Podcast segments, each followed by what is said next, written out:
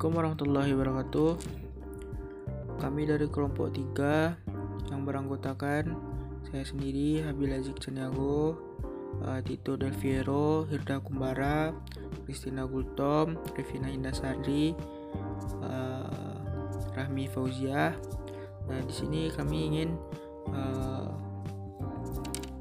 membacakan hasil dari diskusi kelompok kami yang akan dibacakan pertama kali oleh Rahmi Fauziah. Pesan bisnis merupakan hal penting bagi suatu pelaku bisnis untuk menyampaikan informasi yang diinginkan dan disampaikan pada pelaku bisnis lain dalam upaya penyelenggaraan bisnis dengan tujuan tertentu. Dalam suatu organisasi, pesan yang disampaikan oleh atasan kepada bawahan terkadang tidak terorganisasi dengan baik.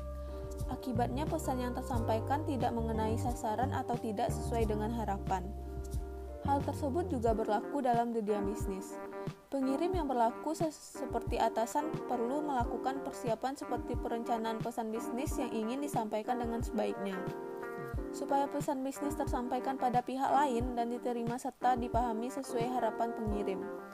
Jadi dapat disimpulkan bahwa pesan bisnis merupakan satu pesan atau surat yang digunakan untuk menyampaikan informasi mengenai penyelenggaraan kegiatan bisnis, baik secara tertulis maupun tidak tertulis dari pengirim kepada penerima, bisa perseorangan maupun organisasi.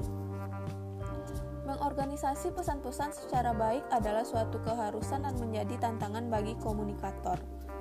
Hal yang perlu diperhatikan dalam mengorganisasi pesan-pesan yang baik adalah subjek dan tujuan harus jelas. Semua informasi masih harus berhubungan dengan subjek dan tujuan. Ide-ide harus dikelompokkan dan disajikan dengan cara yang logis. Semua informasi yang penting harus sudah tercakup dan berpusat pada audiens dan dijelaskan secara singkat.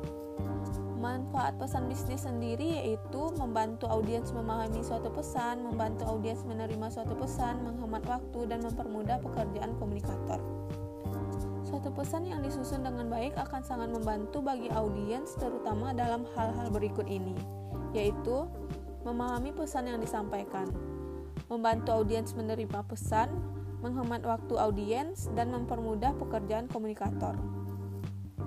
Hal-hal yang menyebabkan pesan-pesan tak terorganisir yaitu bertele-tele, memasukkan bahan-bahan yang tidak relevan, menyajikan ide-ide yang tidak logis, dan informasi penting kadangkala tidak tercakup dalam pembahasan. Dalam hal penyusunan pesan bisnis, dibutuhkan suatu kreativitas agar menarik perhatian, mudah dibaca dan mudah dipahami. Agar pesan-pesan bisnis dapat menjadi komunikasi yang efektif, maka diperlukan pemahaman terhadap proses penyusunan pesan bisnis dalam komunikasi bisnis. Pada umumnya, proses penyusunan pesan bisnis terdiri dari tiga, yaitu yang pertama, planning atau perencanaan. Perencanaan merupakan tahap pertama yang perlu diperhatikan dalam penyampaian pesan bisnis. Pada fase perencanaan perlu memperhatikan beberapa hal penting mendasar dari suatu pesan yang ingin dikomunikasikan.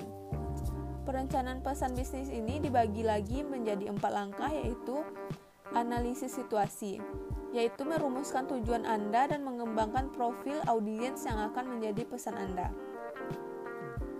Yang kedua, pengumpulan informasi. Sesudah merasa pasti tentang tujuan dan profil audiens, Anda mendapatkan kebutuhan-kebutuhan audiens lalu mengumpulkan informasi yang dibutuhkan untuk memuaskan kebutuhan audiens tersebut. Yang ketiga, memilih medium yang tepat.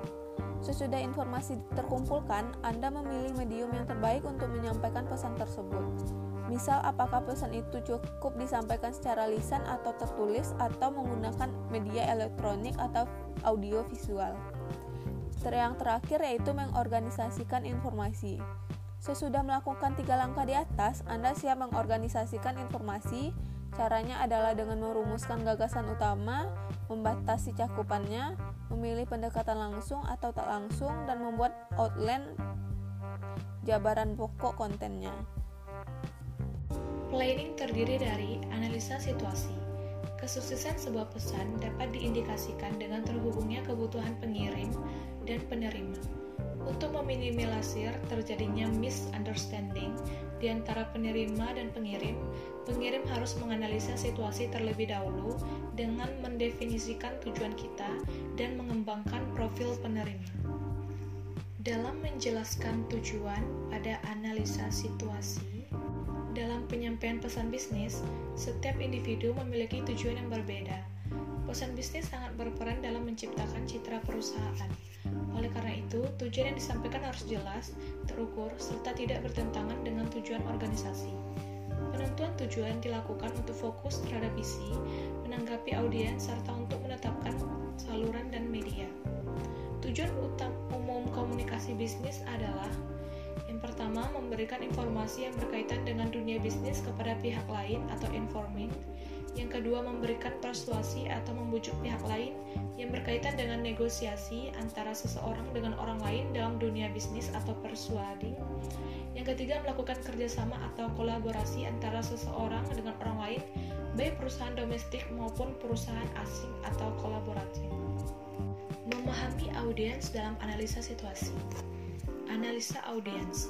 Setelah maksud dan tujuan disampaikan dengan baik, tahapan selanjutnya adalah melakukan analisis audiens atau pembaca yaitu tentang apa, siapa, kapan, dan bagaimana sebaiknya pesan-pesan bisnis tersebut disampaikan. Pemahaman yang baik terhadap audiens akan mempermudah dan mempelancar pesan-pesan bisnis karena audiens memiliki pemahaman yang berbeda atas pesan yang mereka terima. Berikut adalah hal-hal yang perlu Anda perhatikan untuk melakukan analisis terhadap audiens. Yang pertama, cara mengembangkan profil audiens. Penentuan profil audiens dikatakan gampang apabila lawan komunikasi adalah orang yang sudah dikenal, namun akan mengalami kesulitan bila menjadi audiens adalah orang yang belum dikenal. Dalam hal ini, komunikator perlu melakukan investigasi untuk mengantisipasi reaksi mereka, yaitu dengan yang A menentukan ukuran dan komposisi audiens, yaitu bentuk dan format penulisan materi yang akan disampaikan juga ditentukan oleh jumlah audiens. Audiens jumlahnya kecil, materi dapat dikemas dalam suatu laporan sederhana, kemudian dipresentasikan atau dibagikan kepada mereka. Untuk audiens jumlah besar, materi dikemas dalam makalah atau laporan dengan gaya pengorganisasian dan format penulisan yang lebih formal Selingan segar seperti humor dapat dilakukan untuk menarik perhatian audiens yang jumlahnya besar. Yang D, siapa audiensnya? Bila audiens lebih dari satu orang, komunikator perlu mengidentifikasi siapa di antara mereka yang memegang posisi kunci atau posisi yang paling penting. Yang C, reaksi audiens. Jika komposisi audiens adalah orang-orang yang tidak suka berdebat atau kurang kritis, presentasi sebaiknya disajikan langsung pada bagian kesimpulan dan saran-saran. Karena jika diajak berdiskusi, reaksi mereka diduga kurang positif. Yang D, tingkat pemahaman audiens. Jika komunikator dan audiens memiliki latar belakang yang jauh berbeda, perlu diputuskan seberapa jauh audiens harus dididik. Usahakan tidak terlalu menggurui agar audiens tidak merasa jenuh, bosan, dan kurang tertarik. Yang E, hubungan komunikator dengan audiens. Jika komunikator belum dikenal audiens, maka komunikator harus meyakinkan audiens sebelum penyampaian suatu pesan dilakukan. Penampilan komunikator berpengaruh pada penyampaian pesan komunikator tersebut. Nada suara menunjukkan tingkat hubungan komunikator dengan audiens. Cara memuaskan audiens akan kebutuhan informasi. 5 tahap dalam memenuhi kebutuhan audiens. Yang pertama, temukan atau cari apa yang diinginkan audiens. Yang kedua, antisipasi pertanyaan yang tidak diungkapkan. Yang ketiga, berikan semua informasi yang Anda perlukan. Yang keempat, pastikan informasinya akurat. Yang kelima, tekankan ide-ide paling menarik bagi audiens. Cara memuaskan kebutuhan motivasional audiens. Pemberian motivasi sering mengalami kendala atau hambatan. Hal ini disebabkan adanya kecenderungan dari audiens untuk tidak mau mengubah sesuatu yang ada dengan hal yang baru. Salah satu cara mengatasinya adalah dengan mengatur pesan-pesan sedemikian rupa sehingga informasi yang disampaikan dapat diterima audiens dengan mudah. Pendekatan yang dapat dilakukan adalah dengan memberikan argumentasi yang bersifat rasional. Selain itu, dapat mencoba menggunakan pendekatan emosi audiens. Mengumpulkan informasi. Riset dan analisa merupakan hal yang dibutuhkan dalam mengumpulkan informasi agar pesan yang akan disampaikan menjadi tersampaikan secara maksimal. Dengan mengumpulkan informasi, kita dapat yang pertama mengungkapkan kebutuhan penerima, kedua menyediakan informasi-informasi yang mereka butuhkan, yang ketiga melihat dari sudut pandang orang lain, yang keempat dokumen atau laporan perusahaan, yang kelima, berdialog dengan supervisor, kolega, ahli, atau konsumen. Dan yang terakhir, menanyakan yang diharapkan audiens. mengadaptasi pesan, memilih media dan membangun hubungan dengan audiens. Pemilihan saluran dan media. Pemilihan saluran dan media sebaiknya disesuaikan dengan sifat pesan, tingkat kerahasiaan, biaya pengiriman, formalitas, dan harapan penerima. Saluran komunikasi terdiri dari dua, yaitu komunikasi lisan dan tertulis. Yang pertama, saluran komunikasi lisan. Komunikasi lisan merupakan saluran yang paling banyak digunakan dalam bisnis komunikasi. Di antaranya melalui wawancara, telepon, berbicara secara langsung, seminar, dan lain-lain. Namun tidak semua pesan bisnis dapat disampaikan secara lisan. Pesan yang disampaikan secara lisan adalah pesan yang relatif sederhana, mudah dipengerti, dan biasanya diperlukan tanggapan dari pesan tersebut. Namun terdapat kekurangan yaitu pesan disampaikan secara spontan dan tidak terorganisir terlebih dahulu. Yang kedua, saluran komunikasi tertulis. Pesan tertulis dapat berbentuk tulis tangan ataupun dengan bantuan media elektronik seperti telegram, email, fax, dan lain-lain. Saluran komunikasi tertulis digunakan jika tidak diperlukan umpan balik secara langsung, pesan terinci dan kompleks, memerlukan perencanaan, memerlukan catatan permanen dana penerimaan dalam jumlah banyak. Berikut saluran dan penggunaan paling tepat. Yang pertama, face to face. Ketika ingin membujuk, menyampaikan berita buruk, dan berbagi pesan pribadi. Yang kedua, telepon. Ketika perlu menyampaikan atau mendapat informasi dengan cepat. Ketika bahasa tubuh tidak penting dan ketika tidak dapat bertemu langsung. Yang ketiga, surat elektronik atau email. Ketika membutuhkan umpan balik tetapi tidak segera, ketidakamanan membuat bermasalah jika dipergunakan untuk pesan pribadi, emosional atau rahasia, efektif untuk berkomunikasi dengan peserta yang banyak dan tersebar. Pesan suara atau voice mail merge ketika ingin meninggalkan informasi penting atau rutin yang dapat dijawab oleh penerima pada saat ia sempat.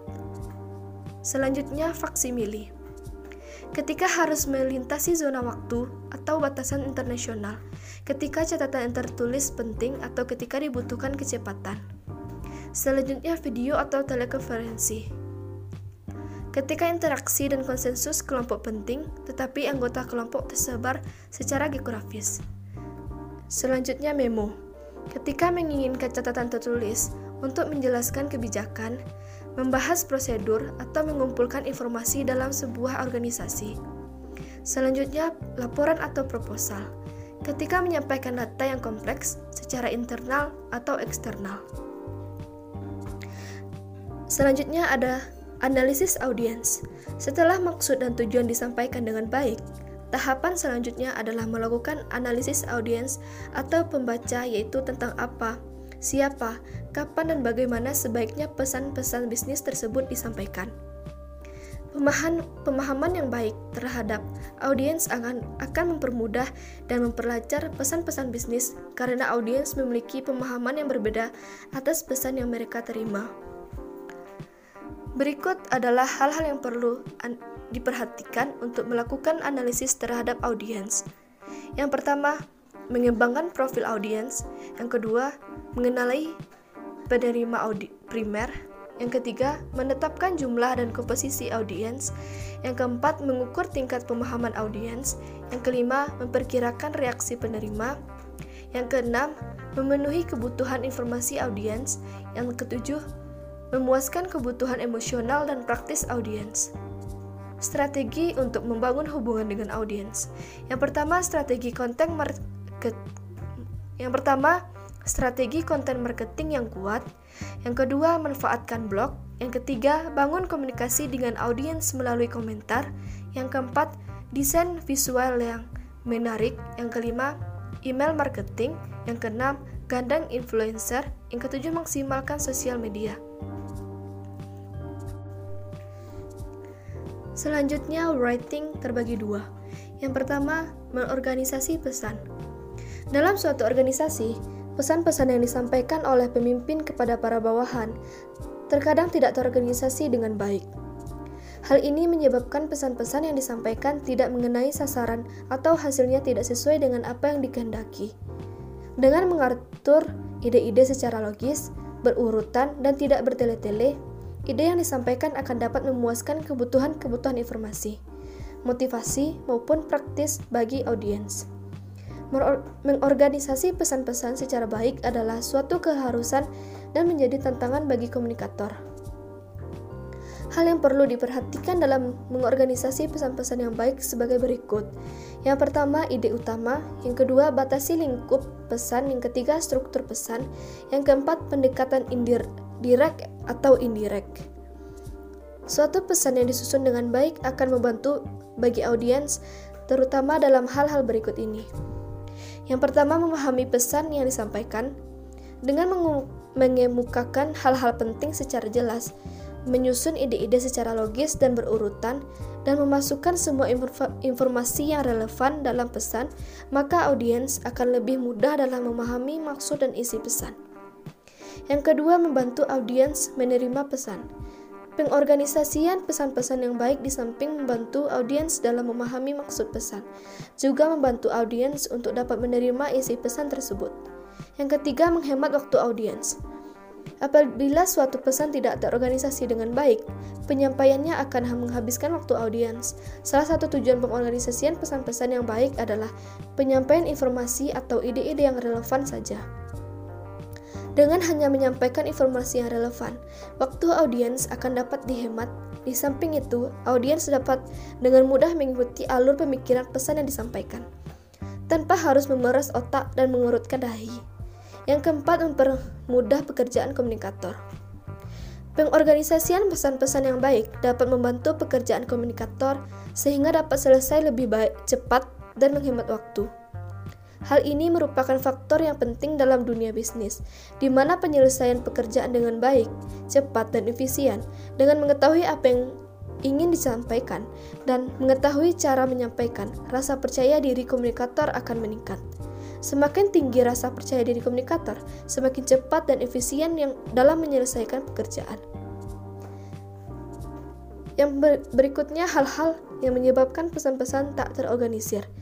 Yang pertama, bertele-tele. Yang kedua, memasukkan bahan-bahan yang tidak relevan. Yang ketiga, menyajikan ide-ide yang tidak logis. Yang keempat, informasi penting kadang-kala tidak tercakup dalam pembahasan.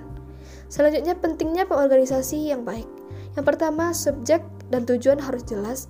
Yang kedua, semua informasi harus berhubungan dengan subjek dan tujuan. Yang ketiga, ide-ide harus dikelompokkan dan disajikan dengan cara yang logis. Selanjutnya, manfaat pengorganisasian yang baik. Yang pertama, membantu audiens memahami suatu pesan.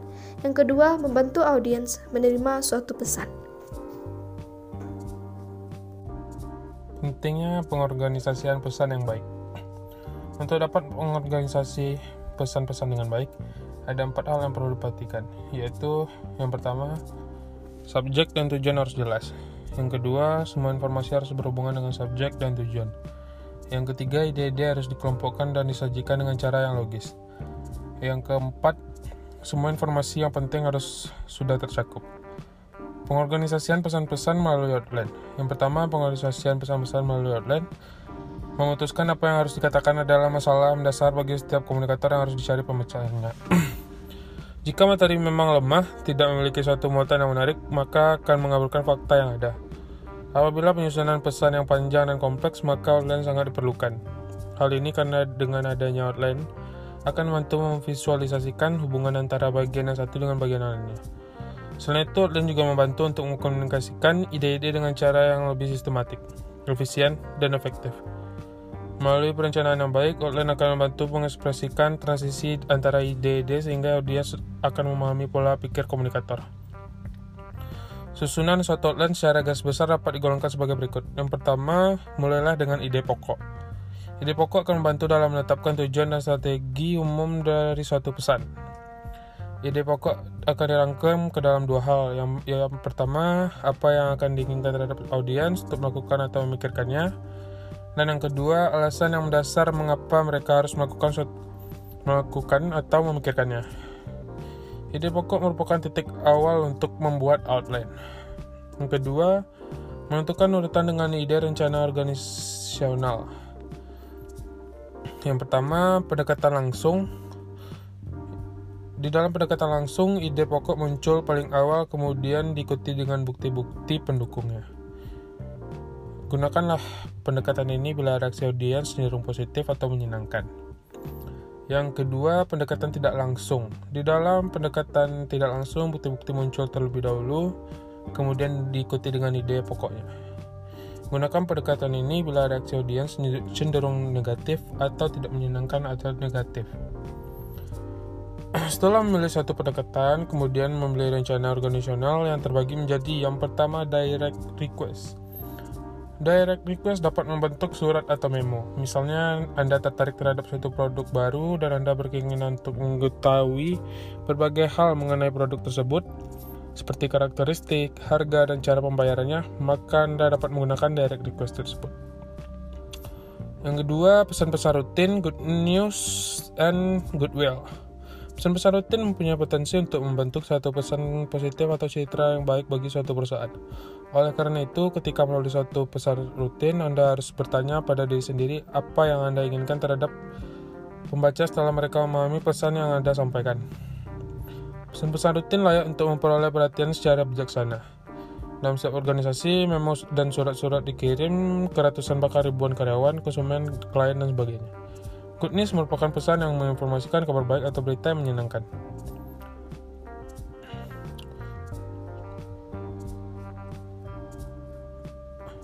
Pesan-pesan goodwill merupakan pesan yang menimbulkan suatu peran positif yang dapat mendorong orang untuk menjaga hubungan bisnis. Hubungannya dengan konsumen atau relasi bisnis dengan mengirimkan pesan yang bersifat kekeluargaan. beberapa bentuk goodwill di antaranya ucapan selamat, penghargaan, ucapan salam.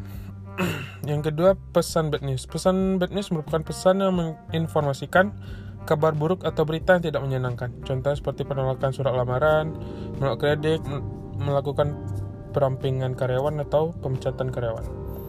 Jika Anda membuat pesan bad news, cobalah untuk menempatkan pada bagian pertengahan surat menggunakan bahasa yang halus dan sopan. Yang ketiga, pesan persuasif. Persuasif merupakan usaha mengajak atau mengubah sikap, kepercayaan atau tindakan audiens untuk mencapai suatu tujuan. Secara sederhana, pesan persuasif yang efektif adalah kemampuan untuk menyampaikan suatu pesan dalam suatu cara yang membuat audiens merasa mempunyai pilihan dan membuat mereka setuju. Contoh penyampaian pesan persuasif yaitu pada pesan dalam kegiatan untuk mendapatkan dana dan kerjasama. Pesan persuasif bertujuan untuk mempengaruhi audiens yang cenderung mempertahankan ide atau gagasannya. Pesan-pesan persuasif umumnya lebih lama, lebih rinci, dan tergantung pada perencanaan strategis yang cukup ketat. Uh, selanjutnya completing. Uh, yang pertama itu ada revisi pesan. Revisi merupakan aktivitas yang berkelanjutan yang muncul setiap proses menulis dengan terus-menerus mencari cara terbaik untuk mengatakan sesuatu. Yang kedua ada memproduksi pesan. Uh, dapat digambarkan sebagai urutan yang melibatkan tiga komponen yaitu tujuan, rencana, dan tindakan.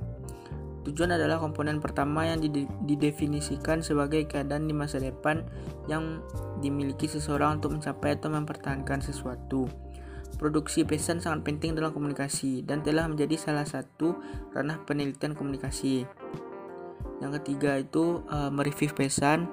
Uh, mereview pesan adalah sebuah ringkasan tinjauan dari beberapa sumber pesan. Dengan adanya review, kita bisa tahu kelebihan, kekurangan, dan kualitas dari suatu pesan. Tujuannya digunakan untuk memberi informasi ke pembaca tentang suatu hal dan mengajaknya atau membuat pembaca sebagian penasaran. Review ini sangat penting. Dan selanjutnya ada revisi pesan. Revisi pesan bisnis adalah perbaikan pesan bisnis agar pesan bisnis ini yang telah direncanakan dan dibuat dapat ditinjau ulang atau dapat disempurnakan. Untuk menghindari adanya kesalahan, revisi merupakan langkah-langkah terakhir dalam pengembangan pesan bisnis secara efektif. Uh, yang pertama itu ada revisi isi pesan. Revisi uh, isi pesan adalah perba perbaikan pesan bisnis agar pesan bisnis yang telah dirancang dan dibuat dapat ditinjau ulang atau disempurnakan. Yang kedua itu ada susunan revisi, revisi uh, pesan. Yang pertama itu susunannya mengedit isi, pengorganisasian dan gaya penulisan. Yang kedua mengedit uh, mekanik atau teknis penulisan. Ketiga, pemilihan kata yang tepat. Keempat, mengedit format dan layout. Yang ketiga, uh, style. Uh, langkah yang dilakukan berikutnya adalah melakukan pengeditan dari sudut mekanik atau teknis penulisan uh, suatu pesan-pesan bisnis yang mencakup antara lain uh, uh, ada susunan kalimat, kedua penggunaan kapitalisasi secara tepat, ketiga penulisan tanda baca secara benar, keempat memperhatikan makna keutuhan suatu kalimat, kelima uh, memperhatikan terjadinya pengulangan kata yang tidak tepat dalam suatu kalimat. Uh, di sini harus memperhatikan gaya bahasa yang digunakan dalam penyajian pesan-pesan bisnis secara lisan lebih menarik dan dinamis daripada yang berbentuk tertulis karena cara penyampaiannya yang lebih santai, luas, dan tidak monoton. Di samping itu, melalui penyajian secara lisan, penerimaan pesan akan lebih mudah memahami maksud dan tujuan suatu pesan yang ditunjukkan dengan uh, penyampaian pesan-pesan secara langsung. Pesan-pesan nonverbal yang didukung dengan tampilan kata, huruf, gambar, bagian, dan tabel dalam format anima animasi, animasi yang dinamis.